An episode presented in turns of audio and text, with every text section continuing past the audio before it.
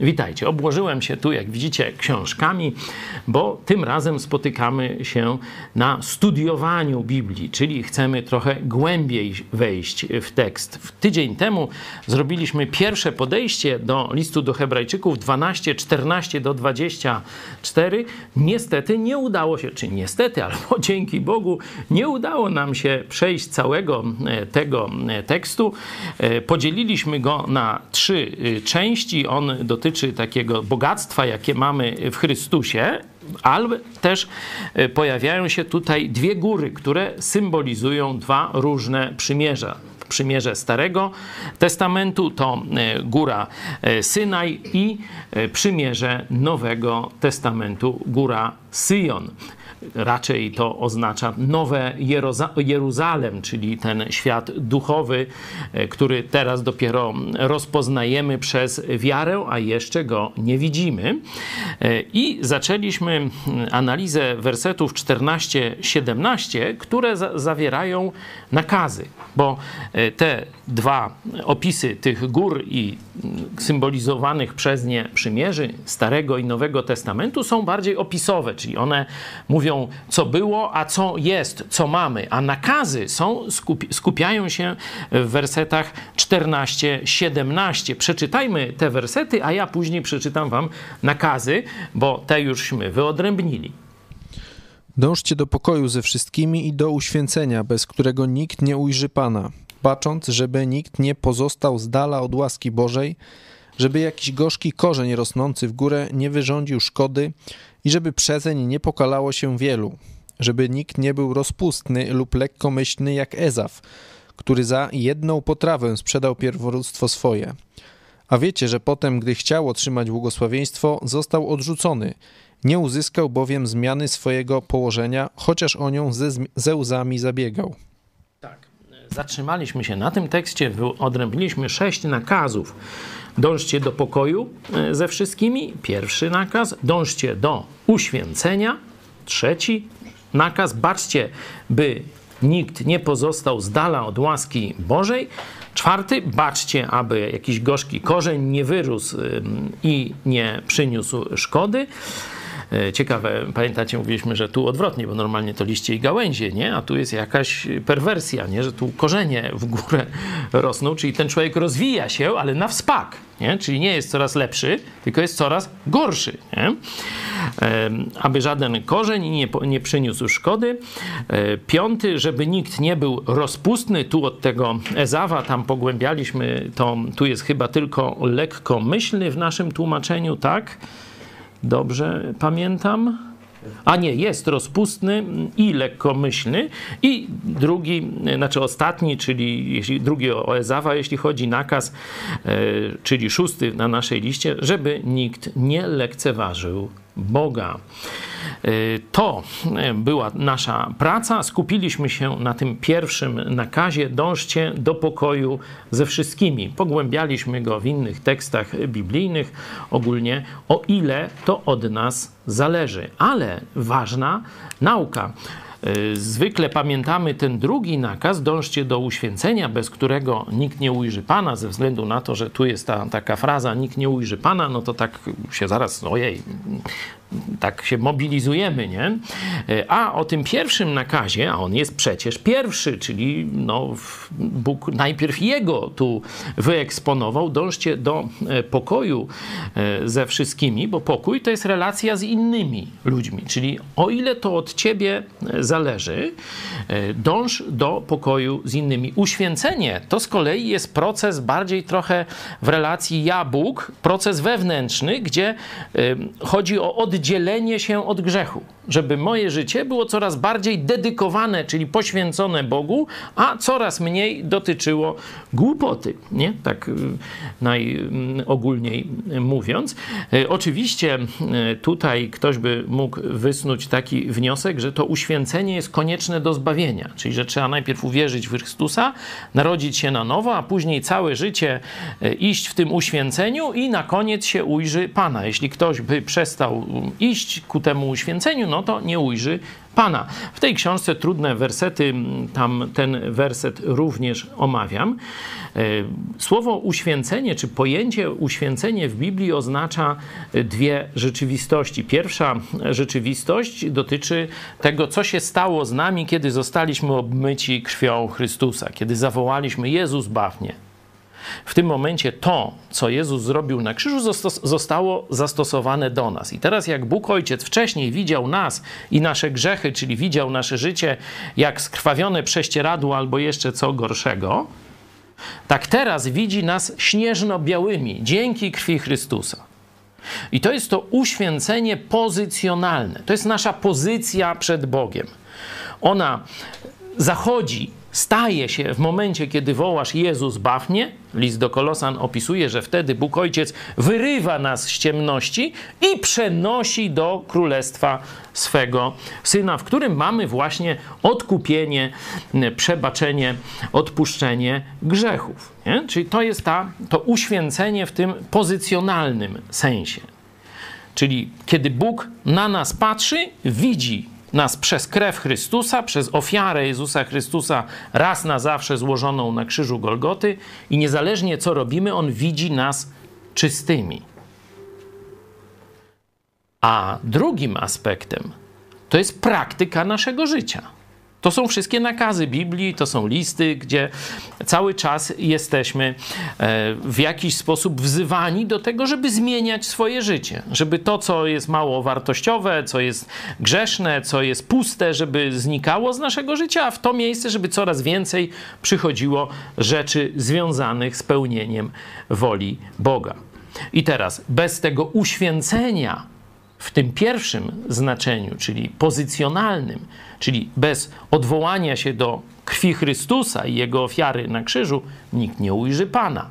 Ale ze względu, że Bóg już nas oczyścił, że nas widzi czystymi przez krew Chrystusa, my teraz z wdzięczności mamy zmieniać nasze życie, by coraz bardziej przypominało życie Jezusa Chrystusa. Także to ten początek, a teraz chciałem jeszcze zapytać, czy ktoś oprócz mnie, bo dla mnie to było duże odkrycie, ten nakaz: dążcie do pokoju ze wszystkimi ludźmi, i to nie tyczy tylko wierzących. Dotyczy także niewierzących, czyli naszych wrogów, naszych jakichś tam nieprzyjaciół, ludzi, którzy krzywo tam spojrzeli na mnie, którzy nam na złość zrobili i tak dalej, to my mamy nakaz, żeby, jeśli to od nas zależy, dążyć do pokoju z nimi, a nie do wojny. Czy ktoś też przemyślenia jakieś swoje miał w tym obszarze? Tu widzę, Iwan się zgłasza, proszę. No ja miałem takie przemyślenia dla nas wierzących, jakby to szersze dla niewierzących. Nie miałem nic, to znaczy tam myśli jakieś byli, ale chodzi mi o wierzących, braci i sióstr. To mi pomogło, znaczy pomogło, już tak to stosowałem, bo pamiętam na Mazurach chyba na obozie też mówiliśmy o tym, żeby nosić nawzajem swój ciężar, ale tak fajnie to przypomniało mi się właśnie to, że powinniśmy dążyć do pokoju ze sobą nawzajem i no jak wiecie, tu jesteśmy skazani na siebie, tutaj na kupie siedzimy, w kupie siedzimy razem i tak jak na obozach to wychodzą te takie niedoskonałości po tam tydzień, dwa przebywania razem, a tu przez taki bardzo długi czas nikt z nas nie jest doskonały i wychodzą na jaw te negatywne cechy każdego z nas i to takie dążenie do pokoju i chyba też o tym mówiliśmy, że raczej żaden z nas nie ma jakichś takich, że nie chcą nas skrzywdzić, nie, swoim zachowaniem. To w większości wypadków po prostu ktoś no, ma taką lub inną cechę i nie robi to złośliwie. Tak, czyli trzeba, wejdę ci w słowo, trzeba zakładać dobrą wolę brata i siostry, o ile to można, nie? Póki się nie da, znaczy nie ma dowodu, że on coś robi rzeczywiście złośliwie, to zakładamy, że on to robi w dobrej wierze, z jakiegoś, taki ma charakter, tak się nauczył, nie wie, że to, co robi, innych krzywdzi czy przeszkadza, nie? I wtedy trzeba mu grzecznie w jakiś sposób dać znać, nie? Tak. Także faktem jest tak, że jesteśmy tutaj razem i mamy tą wspólnotę, ale też pamiętajcie, że wiąże się z tym pewien wysiłek i to wcale nie taki prosty. No, nasze motto pochodzi z księgi przypowieści Salomona, czy z księgi przysłów inaczej. Żelazo ostrzy się żelazem, a charakter człowieka wygładza drugi człowiek. No, do tego potrzebna jest wspólnota, do tego potrzebne jest to bycie razem. Czym ono jest częstsze, bliższe, tym to następuje szybciej i głębiej. Nie? Bo kiedy kontakty są raz na miesiąc, raz na tam pół roku, czy nawet raz na tydzień, no to i trwają tam 2 godziny, gdzie wszyscy słuchają tylko czegoś, to tak jak trochę pójście do kina, czy do teatru, no to tam wielkich interakcji nie będzie, nie? Ale kiedy już coś razem robimy, kiedy spędzamy ze sobą trochę czasu, dlatego właśnie staramy się jeździć na różne obozy, żeby czy tam na jakieś wędrowne w górach, troszeczkę właśnie jakichś przeciwności, zmęczenia zażyć, czy takie trochę dłuższe, stacjonarne, żeby właśnie poznawać siebie przy obieraniu kartofli, gdzieś przy jakiejś pracy, przy sporcie, no bo wtedy dopiero wychodzą nasze cechy charakteru. To może przeczytajmy jeszcze raz ten fragment w całości, czyli od 14 do 24, czyli albo te dwie góry, tak jak poprzedni odcinek zatytułowałem, czyli góra Synaj i góra Syjon, a pokój, albo można to dziedzictwo świętych, bo wersety od 22 do 24 przedstawiają, co mamy w Chrystusie, w tej górze Syjon, mówiąc symbolicznie. No albo można ten główny, ten drugi jeszcze nakaz, żeby nie było z was kogoś, kto by, jak to jest po polsku, zaraz zobaczę, aby nikt nie pozostał z dala, aby nikt nie pozostał z dala od łaski Bożej. Nie? Można też tak sobie zatytułować ten fragment. Przeczytajmy go jeszcze raz. Dążcie do pokoju ze wszystkimi i do uświęcenia, bez którego nikt nie ujrzy Pana, bacząc, żeby nikt nie pozostał z dala od łaski Bożej, żeby jakiś gorzki korzeń rosnący w górę nie wyrządził szkody i żeby przezeń nie pokalało się wielu, żeby nikt nie był rozpustny lub lekkomyślny jak Ezaw, który za jedną potrawę sprzedał pierworództwo swoje. A wiecie, że potem, gdy chciał otrzymać błogosławieństwo, został odrzucony. Nie uzyskał bowiem zmiany swego położenia, chociaż o nią ze łzami zabiegał. Wy nie podeszliście bowiem do góry, której można dotknąć, do płonącego ognia, mroku, ciemności i burzy, ani do dźwięku trąby i głośnych słów, na których odgłos ci, którzy je słyszeli, prosili, aby już do nich nie przemawiano. Nie mogli bowiem znieść nakazu. Gdyby nawet zwierzę dotknęło się góry, ukamienowane będzie. A tak straszne było to zjawisko, iż Mojżesz powiedział: jestem przerażony i drżący.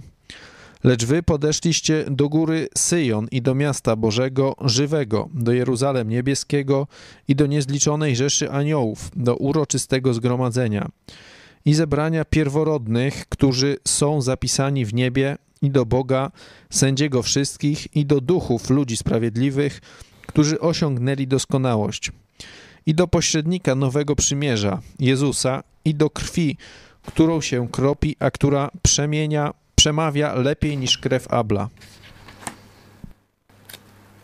Dzięki.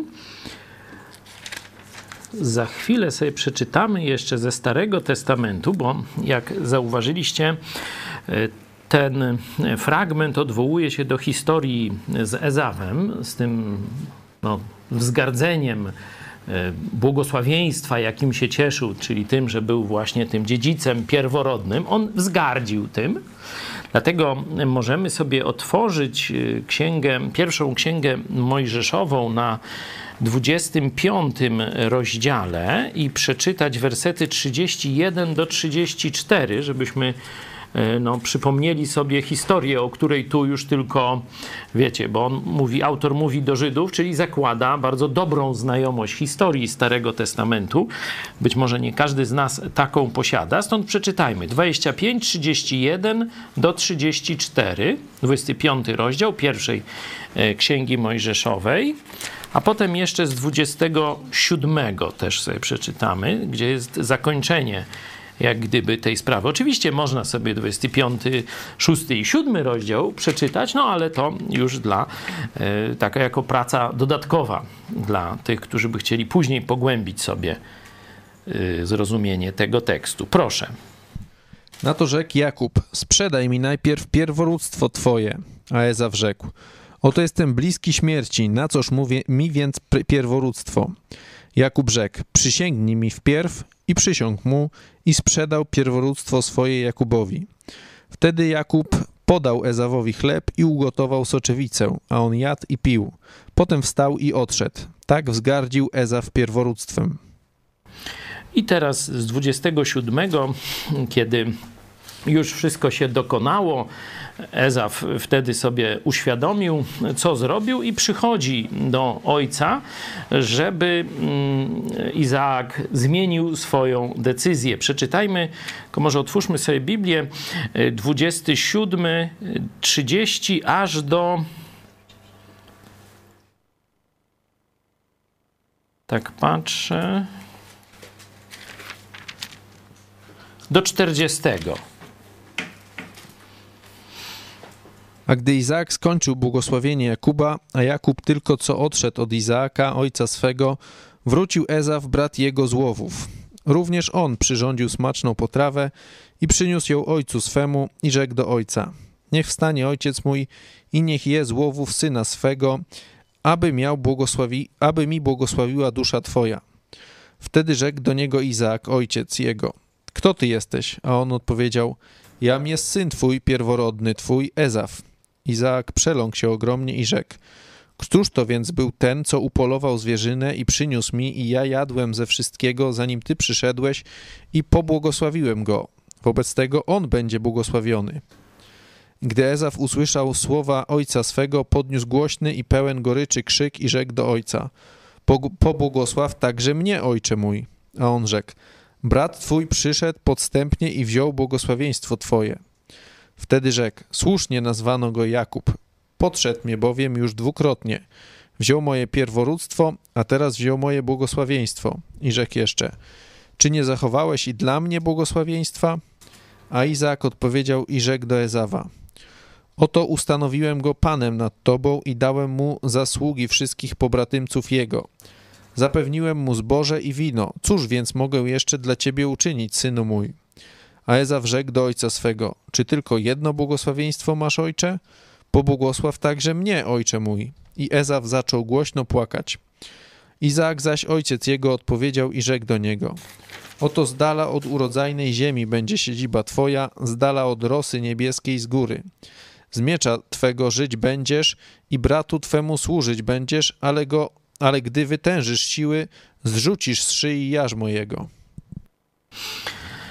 Tak, mamy sytuację, gdzie on rzeczywiście z płaczem, widzimy, że to się dzieje już teraz dramatycznie. On początkowo w tej sytuacji, kiedy przychodzi głodny i Jakub mu proponuje rezygnację z błogosławieństwa i z pierworództwa, on czyni, a po co mi to, ledwo żyję, daj mi jeść, a co tam jakieś pierworództwa, błogosławieństwa, co to mnie obchodzi, nie? Wybrał, tak jak widzimy w tym tekście, materialne, szybkie korzyści, a nie odległe jakieś duchowe korzyści czy przyszłość. I kiedy zorientował się, że to poważna sprawa, przyszedł i zapłakał. Zobaczcie jeszcze raz, przeczytajmy ten werset 16-17, bo on opisuje tych z nas, którzy odrzucą posłuszeństwo Bogu i zaczną rosnąć, ale korzeniem do góry, czyli to, co się chowa, to, co jest w ziemi, to oni eksponują, wydając taki gorzki owoc, czyli odwracając się od Jezusa i jeszcze w grzech w jakiś sposób, czy zgorszenie, wciągając innych. Są tu właśnie przedstawieni za pomocą tej figury Ezawa i Jakuba. Przeczytajmy więc werset 16 i 17 z listu do Hebrajczyków, żeby zobaczyć nowotestamentalne wyjaśnienie tamtej historii już w odniesieniu do wierzących. żeby nikt nie był rozpustny lub lekkomyślny jak Ezaw, który za jedną potrawę sprzedał pierworództwo swoje. A wiecie, że potem, gdy chciał otrzymać błogosławieństwo, został odrzucony. Nie uzyskał bowiem zmiany swego położenia, chociaż o nią ze łzami zabiegał. Amen. No, mamy tu ciekawą sytuację. Po pierwsze, dowiadujemy się czegoś więcej. Ze Starego Testamentu, z opisu tamtej historii, czego dowiedzieliśmy się? Że to był jakiś świszczypała, nie? No i że taki był, jakby to powiedzieć, szybki, szybko się decydował, nie? I że raczej myślał kategoriami ziemskimi, nie? O, głodny jestem, to muszę się nażreć, nie? To tak było. Tu mamy, zobaczcie, trochę głębsze wejrzenie w jego życiorys, można powiedzieć, w jego myślenie. Zobaczmy ten werset 16. Ja tu Grekę jeszcze ciągnę. Jeszcze raz to jest werset 16. Wydaje mi się, że już o tym mówiliśmy.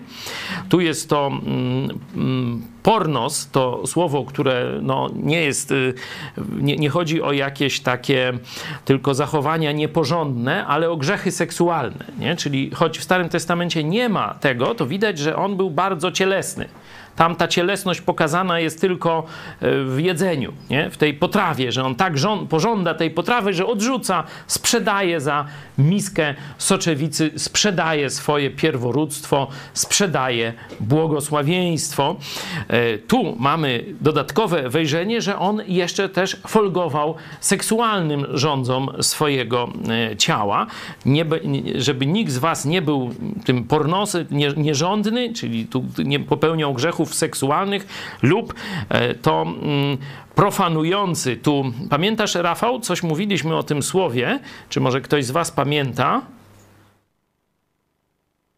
Wewelos jakieś takie, coś takiego, nie? Rafał jest z nami? To słowo znaczy światowy, czy taki przyziemny, ale jak patrzę na to słowo, to ono mi się kojarzy ze słowem Babilon, że być może jest tutaj jakiś związek, ale to trzeba by głębiej zobaczyć. Czyli na pewno mamy tu ten aspekt seksualny i mamy jakiś aspekt światowości, nie? Takiego, no jedno i drugie przeczy duchowości czy związkowi z Bogiem, nie? Że cielesność, duchowość, nie? I można powiedzieć służba Bogu, służba sobie, czy służba ciału. Gdzieś taka przeciwność. Ezaw właśnie to sobą reprezentuje. A teraz no, zapytajmy się o coś trudniejszego, bo to jest dosyć proste. Zobaczcie, co się dzieje. On widzi swój grzech, widzi swoją głupotę. Przychodzi z płaczem do swego ojca i prosi o zmianę, a zmiany już być nie może. Mówi, że masz może jeszcze jakieś drugie błogosławieństwo. Może daj mi jeszcze jedną szansę. Ojciec mówi, była tylko jedna. Już teraz musisz służyć swojemu bratu i tak dalej, i tak dalej. Jaka lekcja z tego dla nas wypływa? 17 werset. Podzielmy się na takie grupy, może no dość duże, 10-osobowe. Dajmy sobie 5 minut, 6 może, nie? I spróbujcie zmierzyć się z tym pytaniem. Dlaczego pojawia się tutaj ten 17 werset w kontekście tych ludzi, którzy odpadają od Jezusa Chrystusa, którzy zamiast wydawać owoc smaczny, korzystny dla Boga i ludzi, wydają gorzkie, złe owoce, które jeszcze mogą pokalać wielu, nie? Jakie jest duchowe przełożenie tego wersetu 17, tej historii, że miał szansę, tak jak w weselu, teraz na maturze to zdaje się było, miałeś, chamie, złoty róg. A teraz? To już se ne wrati. To też mieliśmy na naszym zjeździe. przez przedstawiciela tego pięknego języka, który często rozbawia Polaków, ale jest to tylko pozór. Czesi to bardzo poważny naród. Podzielmy się na grupy teraz 10-osobowe i dajmy sobie 6 minut. Jakie jest dla nas duchowe zastosowanie wersetu 17? Proszę do dzieła.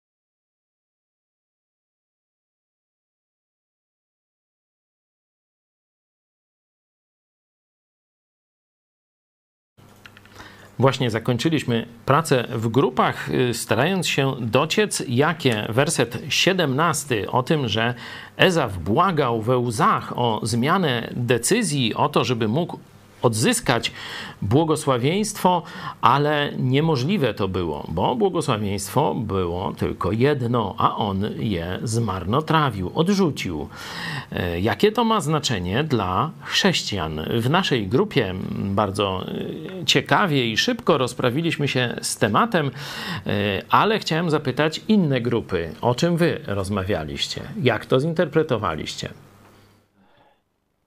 No myśmy takie dwie rzeczy zauważyli. No jedna rzecz, że tak dla ludzi niewierzących to jest też coś takiego, że jest jakiś taki czas, kiedy Bóg prowadzi do nawrócenia, a jeżeli ktoś to odrzuci, to potem się jakby no coraz bardziej wikła w ten świat. I może nawet siebie oszukiwać, że on się kiedyś nawróci, ale to raczej nie wygląda na to, żeby to szło w tą stronę. No i też jeżeli chodzi o wierzących, że są takie sytuacje, że też Bóg do czegoś prowadzi, ale że jak człowiek za tym nie pójdzie, to już nie ma powrotu. Coś bezpowrotnie mija. No i też no takie coś, że ten Ezaw to chyba tak naprawdę nie widział siebie we właściwym świetle, bo tylko miał pretensje do brata, że to pierworództwo mu zabrał, a nie do siebie, że się go wyrzekł. Dzięki. Ktoś jeszcze? Tak, my głównie rozmawialiśmy o tym, że należy się koncentrować na tym, co najważniejsze, nie odpuszczać okazji do zrobienia dobrych rzeczy, do ewangelizacji, do pełnienia nakazów danych nam przez Boga, żeby nie odkładać tego, bo potem będziemy żałować. A odnośnie właśnie postawy samej postawy Ezawa, to tak jak Piotr powiedział, to też mieliśmy taką myśl, że on tej drugiej szansy nie dostał, bo tak naprawdę nie rozliczył się z tym swoim grzechem, nie przyznał się do tego błędu. On znał prawdę, lecz wykazał się zatwardziałością, nie? Swojego serca, dlatego tej szansy nie dostał. No i to myślę też jest taka nauka dla nas, żeby skoro znamy wolę Boga i chcemy Mu służyć, no to rzeczywiście powinniśmy się tego trzymać, a nie szukać swego. To tyle. Dzięki. Wiem, że jeszcze jeden głos. Aha, no myśmy tutaj rozmawiali o tym, że jakby bycie chrześcijaninem nie zwalnia nas z odpowiedzialności, że każde nasze, jakby że nasze postępowanie i nieposłuszeństwo Bogu też no, wiąże się z jakimiś konsekwencjami, których Bóg nas tam w jakiś sposób rozliczy. Nie? Oczywiście nie chodzi tutaj o kwestię utraty zbawienia, ale no, na pewno są konsekwencje i doczesne, i wieczne tego, co robimy każdego dnia. Tak. Rzeczywiście też i w naszej grupie o tym mówiliśmy, że absolutnie to nie dotyczy zbawienia, bo kontekst jest jasny. On chciał błogosławieństwo odzyskać, czyli powodzenie w życiu. To, żeby Bóg mu błogosławił, czyli dawał obfitość swoich, spełnienia swoich obietnic dla dziecka Bożego, dla posłusznego dziecka Bożego. Także absolutnie tego tekstu nie można używać w kontekście zbawienia, bo dotyczy on błogosławieństwa dla chrześcijanina. Tu jakimś pomocnym tekstem może być list do Galacjan, 5. rozdział, który też, pamiętacie, dość szczegółowo analizowaliśmy w czasie tego narodowego czytania Biblii, gdzieś tak ze 2 miesiące temu dobre. Przeczytajmy ten fragment, kiedy apostoł Paweł przestrzega chrześcijan w kościołach w Galacji, żeby nie dali się, można powiedzieć, przeciągnąć do takiej fałszywej teologii uprawianej przez tak zwanych judaizujących, którzy twierdzili, że trzeba uwierzyć w Chrystusa, ale to nie wystarczy do zbawienia, ale się teraz trzeba obrzezać i przestrzegać wszystkich przykazań Starego Testamentu, a dopiero wtedy otrzymamy zbawienie, błogosławieństwo i tak dalej. Apostoł Paweł na różne sposoby walczy z tą herezją, ale na koniec ostrzega tych, którzy pójdą tą drogą, którzy dadzą się obrzezać. Proszę bardzo. To jest Galacjan 5:2-4. Oto ja, Paweł, powiadam wam, jeśli się dacie obrzezać, Chrystus wam nic nie pomoże. A oświadczam raz jeszcze każdemu człowiekowi, który daje się obrzezać, że powinien cały zakon wypełnić. Odłączyliście się od Chrystusa, wy, którzy w zakonie szukacie usprawiedliwienia. Wypadliście z łaski. Tak, jest tu mowa o konieczności zachowywania teraz tego całego gąszczu przepisów Starego Testamentu. Pamiętacie, że tam nawet w sabat nie można było przejść kilometra. Trzeba było liczyć kroki. Rozumiecie, jakie to przekleństwo? Wstajesz rano, 3. Do kibla, 8. Teraz do kuchni, zaraz limit mi się skończy i tak dalej. Nie no, a wiecie, nie było tych takich zegareczków, co ci kroki liczą, nie? Bo jakbyś miał taki zegareczek, no to byś mógł sobie tam na luziku wstać, pójść do kibla, czy tam do kuchni później obejść chałupę dookoła. O, jeszcze mam 300 kroków, to jeszcze mi... No nie! Jeśli nie zrobiłeś tego, jeśli przeszedłeś więcej kroków niż ustawa nakazuje, to dostawałeś mantę od Boga. Czy ty wyliczyłeś dobrze, czy miałeś zegareczek? Nikogo to nie obchodziło. Przeszedłeś limit, spadało na ciebie karcenie i takich przepisów było pełno. Nie? Bóg w Chrystusie wyswobodził cię od tego.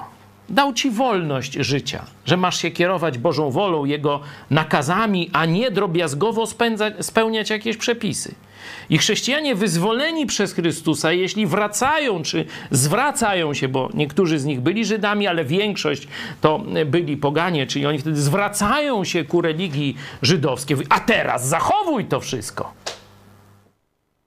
A teraz żyj tak jak Żyd. Proszę bardzo, wybrałeś to. Wypadłeś z łaski. Nie wypadłeś ze zbawienia, tylko wypadłeś z życia, w wolności w Chrystusie. Ale o tym mówiliśmy, czytając list do Galacjan. Jest to też nagrane, możecie sobie zobaczyć. Ci z was, którzy by chcieli więcej na ten temat, wypadliście z łaski, będziecie teraz wypełniać wszystkie nakazy Starego Prawa. I tu mamy sytuację bardzo podobną. Miałeś, chamie, złoty róg, miałeś wspaniałą przyszłość przed sobą, a teraz będziesz całe życie już cierpiał z powodu swojego wyboru i Bóg nie zmieni twojego życia.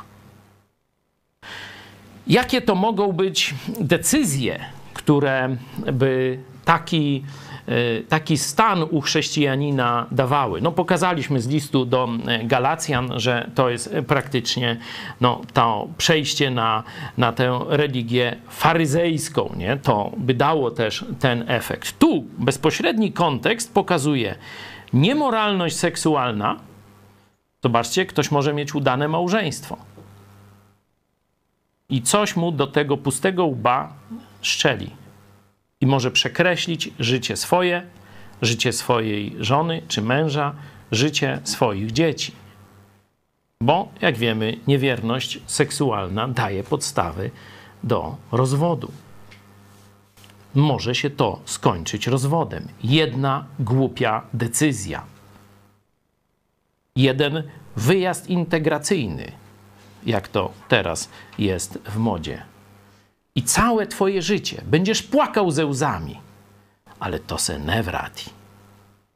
To już koniec, nikt ci drugi raz nie zaufa. To się może tak skończyć, może się skończyć przebaczeniem i tak dalej. Ja nie twierdzę, że to jest obligatoryjne, bo są małżeństwa, które to przeszły, ale narażasz się na takie konsekwencje. Podobnie na przykład chcesz być pastorem, nie? Może nawet jesteś pastorem i zrobisz coś takiego głupiego w tym obszarze. Kto ci drugi raz zaufa? Masz tylko jedno błogosławieństwo, jedną szansę. Raz się sprzeniewierzysz i do widzenia. Nie stracisz zbawienia, ale stracisz możliwość pełnienia tak zaszczytnej funkcji. Możesz stracić rodzinę, tak jak mówiłem w tym pierwszym przypadku. Możesz stracić najlepszą służbę. Piękną służbę, tak jak Paweł mówi w liście do Tymoteusza. Kto chce być pastorem, pięknej pracy pragnie. Możesz to stracić, jeśli się sprzeniewierzysz temu, co wcześniej deklarowałeś. Można by jeszcze inne takie, tu w naszej grupie padł też właśnie te sprawy seksualne. Gdzieś jakiś związek seksualny przedślubny. I jeszcze jak się skończy ślubem z osobą niewierzącą, czy absolutnie niechcącą słuchać Jezusa, tylko deklarującą, to co? Myślisz, że to się coś zmieni? Nie. Najbliższe 50 lat będziesz żył z cieknącą rynną, z osobą, która będzie cię ciągnąć w dół, która być może nawet złamie twoje oddanie Chrystusowi. Myślę, że to jest właśnie ten obszar, że Ezaw przez te grzechy seksualne albo takie odrzucenie Boga, nie? Odrzucenie pobożności, odrzucenie dokładnie posłuszeństwa Bogu. Nie? Co by to mogło być? No bo te grzechy seksualne, no to odrzucenie posłuszeństwa Bogu, to sprzeniewierzenie się jakiejś służbie. Na przykład człowiek może mieć okazję po nawróceniu być w dobrym kościele. Bo są dwie ważne decyzje. Pierwsza to wybór żony, mówię oprócz wyboru zbawienia. Druga to wybór kościoła. Nie? Jeśli powiesz, a co tam, będę się tam kościołem przejmował, ważne, żeby ja na przykład lubię góry, no to tam się tego, albo mi tam w Kanadzie tam fajnie liście tam czerwone i syrop klonowy jest, no to pojadę. No mieliśmy takiego kolegę, który tak jeździł raz do Grecji, później do Kanady, później wrócił do Warszawy, ale to już stary chłop był i nic już tu nie zwojował. Także no tak sobie ludzie marnują życie, nie? Takimi głupimi czy głupawymi wyborami. Warto o tym pamiętać, że życie jest bardzo krótkie. Bóg daje ci szansę. Daje ci, proszę, masz prostą drogę do wzrostu, prostą drogę do wydawania owocu, prostą drogę do błogosławieństwa i doświadczania szczęścia w związku ze mną. Jeśli chcesz wybrać krętą drogę, jeśli chcesz wybrać dziadostwo, no to przeczytaj sobie list do Koryntian 3 rozdział, jaki będzie tego koniec. 3 rozdział. Jest fundament. Fundament nabył dla ciebie Chrystus swoją krwią na krzyżu. A teraz ty masz zacząć na tym fundamencie budować. Jeden zbuduje ze złota, srebra i drogich kamieni, czyli z całkowitego oddania Jezusowi Chrystusowi, wypełniania Jego woli. Drugi zacznie budować ze słomy, z drewna, z kartonu. Tak dzisiaj by można powiedzieć. Może to będzie nawet jakoś wyglądało. Ale potem przyjdzie, sprawdzam, czas osądzenia twojego życia. I tam zostanie tylko kupa popiołu. A ci, którzy budowali ze srebra, złota i drogich kamieni, to wszystko przejdzie na drugą stronę. Jezus nakazał, pamiętajcie, gromadźcie sobie skarby nie tu na ziemi, gdzie mól, złodziej, rdza zniszczą wcześniej czy później. Albo jak to zostawicie, nie wiadomo, kto to weźmie, jak w Starym Testamencie niekiedy też. mamy taką mądrość. Ale gromadźcie sobie skarby w niebie, gdzie ani złodziej, ani mól, ani rdza nie może tknąć waszego dziedzictwa, waszego wiecznego dziedzictwa. Także wracając do tego 16 i 17 wersetu, rzeczywiście warto pamiętać, że są takie sytuacje w życiu, że sprzeniewierzysz się prawdzie, sprzeniewierzysz się Bożej moralności, sprzeniewierzysz się posłuszeństwu Chrystusowi i tego nie da się już naprawić. Będziesz żył z tym, ze skutkami tego do końca życia. Nie każdy grzech jest taki.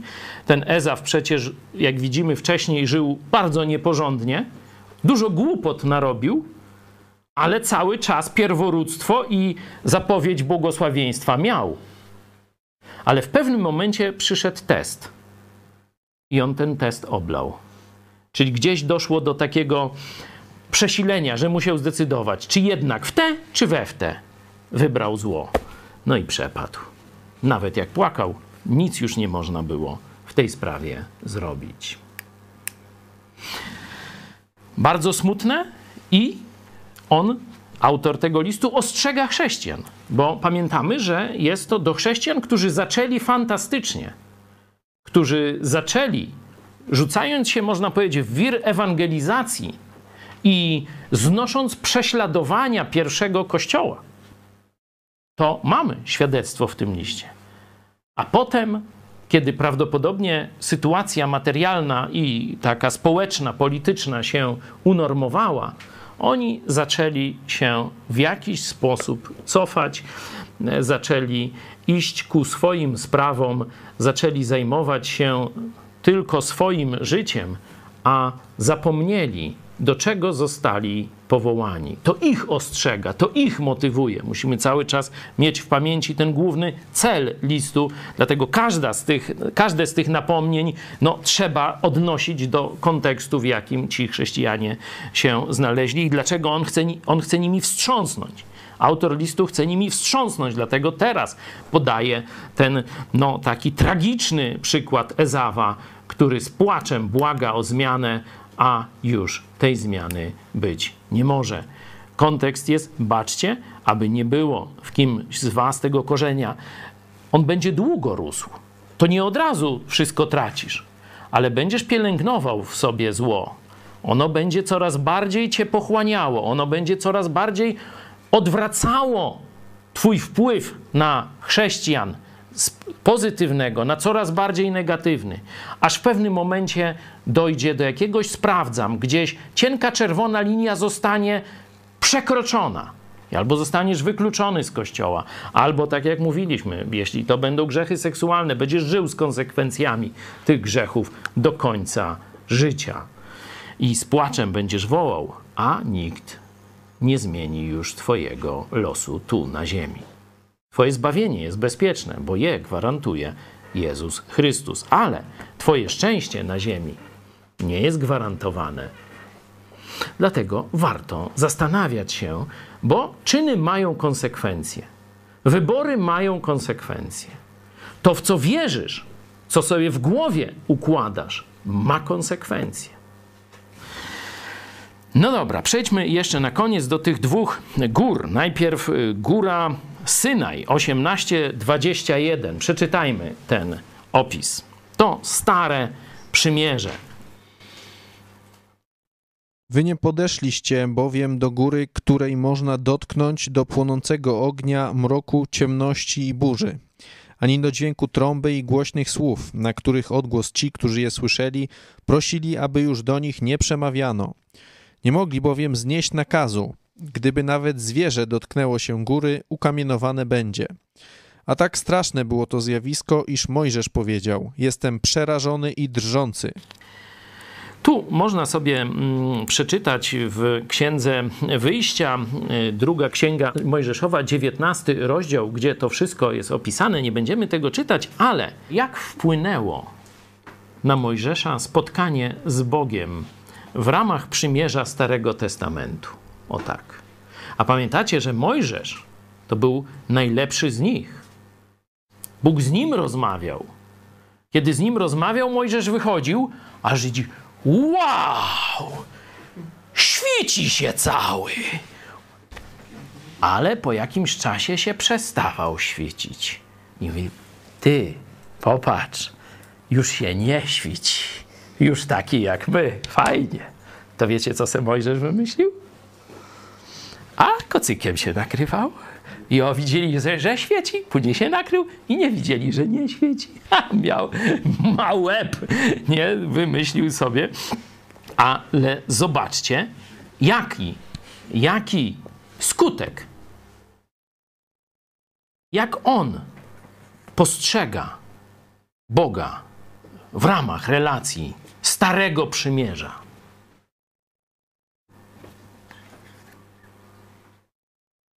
Może Rafał coś nam ciekawego powiesz z tego 21 wersetu, z tych słów Mojżesza.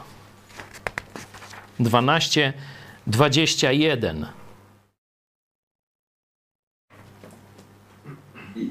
Już patrzę. Fobia, czyli strach. Mojżesz powiedział, tak, to są przymiotniki, to nawet nie są czasowniki tutaj. Jestem przerażony i trzęsący się, coś w tym rodzaju. To drugie słowo ma coś wspólnego ze wstrząsami, czyli... Tak, u nas jest drżący, nie wiem jak w innych tłumaczeniach.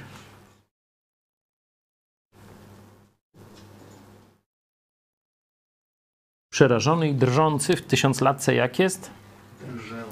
Drżę, czyli tak samo. Tylko, że tutaj przetłumaczyli to jako czasowniki, a czyli jeden czasownik przynajmniej, a tu oba są przymiotniki w oryginale. Podsumowując, oni się Boga boją. Oni przed Bogiem drżą. To jest stan, zobaczcie, jestem pełen strachu, a to był człowiek, który potrafił naprawdę w walce stanąć przeciwko wszystkim. I to wiemy jeszcze w Egipcie i później, kiedy prowadził lud Boży w przeróżnych walkach i przeciwnościach i tak dalej. To zobaczcie, ten człowiek, jestem pełny strachu i się trzęsę.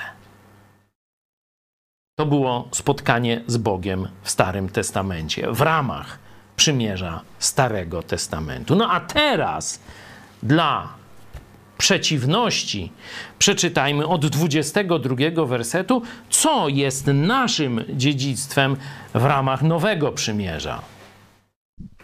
Lecz wy podeszliście do góry Syjon i do miasta Bożego, Boga Żywego, do Jeruzalem Niebieskiego i do niezliczonej rzeszy aniołów, do uroczystego zgromadzenia i zebrania pierworodnych, którzy są zapisani w niebie, i do Boga, sędziego wszystkich, i do duchów ludzi sprawiedliwych, którzy osiągnęli doskonałość, i do pośrednika Nowego Przymierza, Jezusa, i do krwi, którą się kropi, a która przemawia lepiej niż krew Abla. Jak wam to wygląda w tym kontekście? Tu Mojżesz się trzęsie ze strachu, nie mówiąc o reszcie Żydów, która tam pewnie już się w ziemię leży i się próbuje zakopać ze strachu w ziemi. A co widzicie tutaj? Ktoś z was ma jakąś obserwację, myśl? Co wam przypomina ten widok od 22 wersetu? Jaką ludzką analogię byście dali ze swojego życia? Święto? Wesele? Zjazd rodzinny? Mi to przypomina taką rzeczywistość, nie? I jeśli byśmy szukali analogii w innych tekstach Pisma Świętego, to znajdziemy list do Efezjan, że już zburzył mur, że teraz byliśmy daleko, byliśmy bez Boga na świecie, a teraz jesteśmy współobywatelami świętych. Nie? Możecie sobie sprawdzić. Czy Apokalipsa, kiedy opisuje wesele baranka, że teraz już wszystko zostało przygotowane, teraz wszystko to, co złe, oczekiwanie się skończyło, teraz wchodzimy na salę weselną, teraz czeka na nas Pan Młody. My jako Kościół jesteśmy oblubienicą. Mniej więcej takie Takie myśli mam. Zobaczcie, tam strach paraliżujący nawet najodważniejszego z ludzi tamtych czasów, Mojżesza. Tutaj opis jakiegoś świętego zgromadzenia, jakiegoś święta, przyjaciół, bliskich. Nie? To taka pierwsza myśl. Możemy dalej wejść w ten tekst. Tu pierwsze trzy rzeczy to jest ta góra Syjon, miasto żywego Boga i niebiańskie Jeruzalem. Nie? To tutaj jest jakieś takie, powiedzmy, odniesienia geograficzne są pierwsze trzy. Nie? Góra, miasto, Jeruzalem. Nie? Tylko wszystko to są symbole przyszłości, tego nowego świata, który Bóg zapowiedział po skończeniu tego starego świata. Dalej towarzystwo, nie? Czyli pierwsze trzy, no to są te, można powiedzieć, pozycjonalne, geograficzne elementy tego naszego dziedzictwa.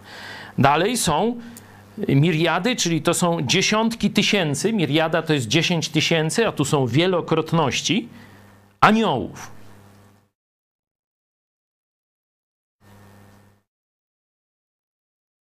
Dalej, i to zobaczmy w tekście greckim, zgromadzenie ogólne, ja mam po angielsku, the General Assembly. A jak jest w tekście greckim, sprawdźmy to sobie. Rafał, będę cię prosił o pomoc. To jest werset 23, sam początek, pierwsze wyrażenie. I społeczności wywołanych, pierworodnych. Tu jest to zgromadzenie ogólne, jest w 22 tutaj wersecie. To brzmi jak uroczyste zgromadzenie. Tak, jest związane ze świętem jakimś. Zgromadzenie, o. No zobaczcie, jak to pasuje do tego, co mówiłem, że wrażenie święta wesela, nie? Świąteczne zgromadzenie, eklesja, nie? Czyli kościoła wywołanych, społeczności wywołanych i do tego jeszcze pierworodnych. O kim tu mowa, jak myślicie? Spisanych jeszcze, zobaczcie, jest określenie świąteczne zgromadzenie kościoła pierworodnych spisanych w niebie. Księga Życia, nie? Pamiętacie takie coś? Opis tego sądu z 20 rozdziału Apokalipsy, to jest Księga Życia, kiedy Jezus mówił do apostołów, nie cieszcie się z tego, że duchy te diabelskie są wam posłuszne. Radujcie się z tego, że wasze imiona zapisane są w niebie. To jest do Kościoła, to jest do mnie i do ciebie, jeśli już zawołałeś do Jezusa Chrystusa. Zobaczcie, jak pięknie zostaliśmy tu opisani.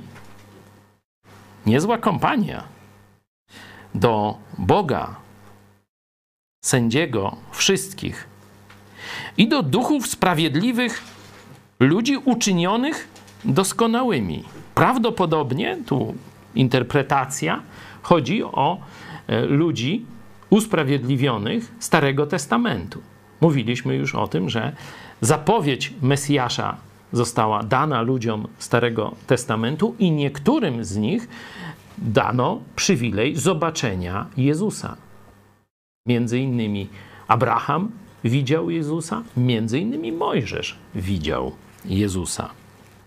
Czyli Kościół i święci Starego Testamentu, którzy oczywiście nie weszli na to świąteczne zgromadzenie swoją sprawiedliwością, ale przez wiarę w sprawiedliwość od Boga, która przyjdzie przez zapowiedzianego Mesjasza. Wreszcie pojawia się Jezus, do Jezusa, pośrednika nowego przymierza. Akurat tak szukaliśmy nazwy naszego kościoła, no kościół, jak to nazwać, żeby, no kościół, kropka, no kiedyś było łatwo, nie? Teraz no tam jakoś, no wybraliśmy właśnie to, Kościół Nowego Przymierza, do Jezusa, pośrednika Nowego Przymierza. No i ostatnie, do tego pokropienia krwią. Pamiętacie, wcześniej mówiliśmy, że bez przelania krwi nie ma przebaczenia grzechów. Nie? Tu my jesteśmy pokropieni krwią Jezusa Chrystusa. Bóg Ojciec, patrząc na nas, patrzy na nas przez krew swego Syna. Dlatego nie widzi naszych grzechów, bo Jezus swoją krwią za nie zapłacił. Ale jak rozumiecie to, że krew Jezusa lepiej przemawia niż krew Abla? Cofnijmy się do 4 wersetu 11 rozdziału, bo tam znajdziemy Abla.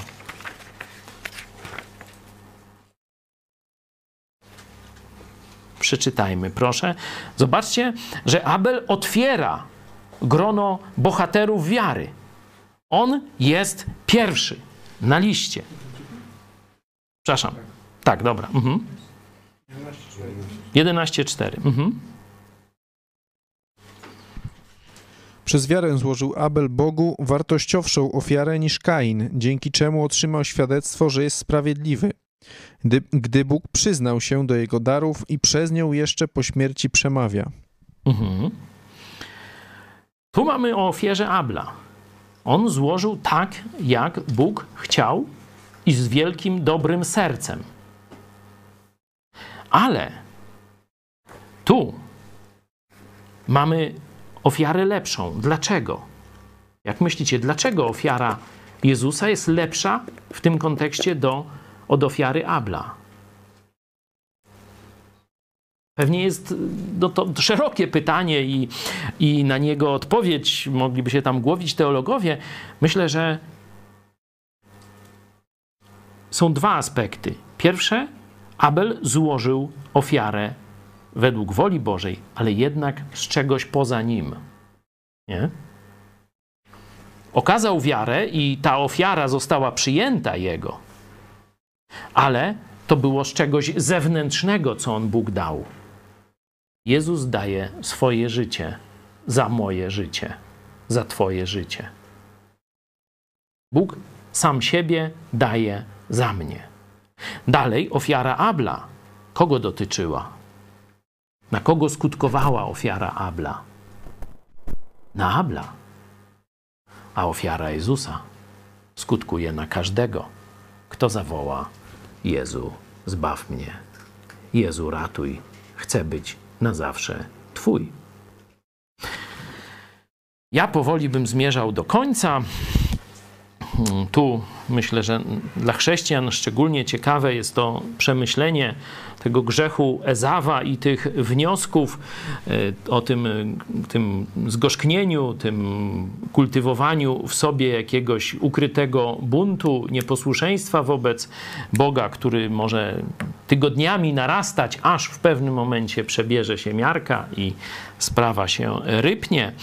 Myślę, że też pocieszające bardzo, takie zachęcające może być przeczytanie tej listy, takie przeczytanie z namysłem i być może poszukanie sobie w tekstach innych, co Biblia mówi na ten temat, tych 9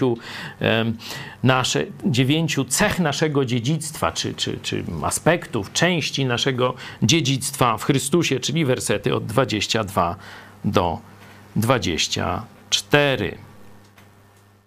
Szczególnie, myślę, kiedy będzie komuś z nas źle, warto sobie przeczytać ten opis święta, które nas czeka, a które, zobaczcie, jaki jest werset 22. Aspekt czasownika mi tu chodzi, zobaczmy. Po angielsku you have come, nie? To się już dokonało. Odeszliście. Zaraz zobaczmy. 22. Podeszliście do góry Syjon.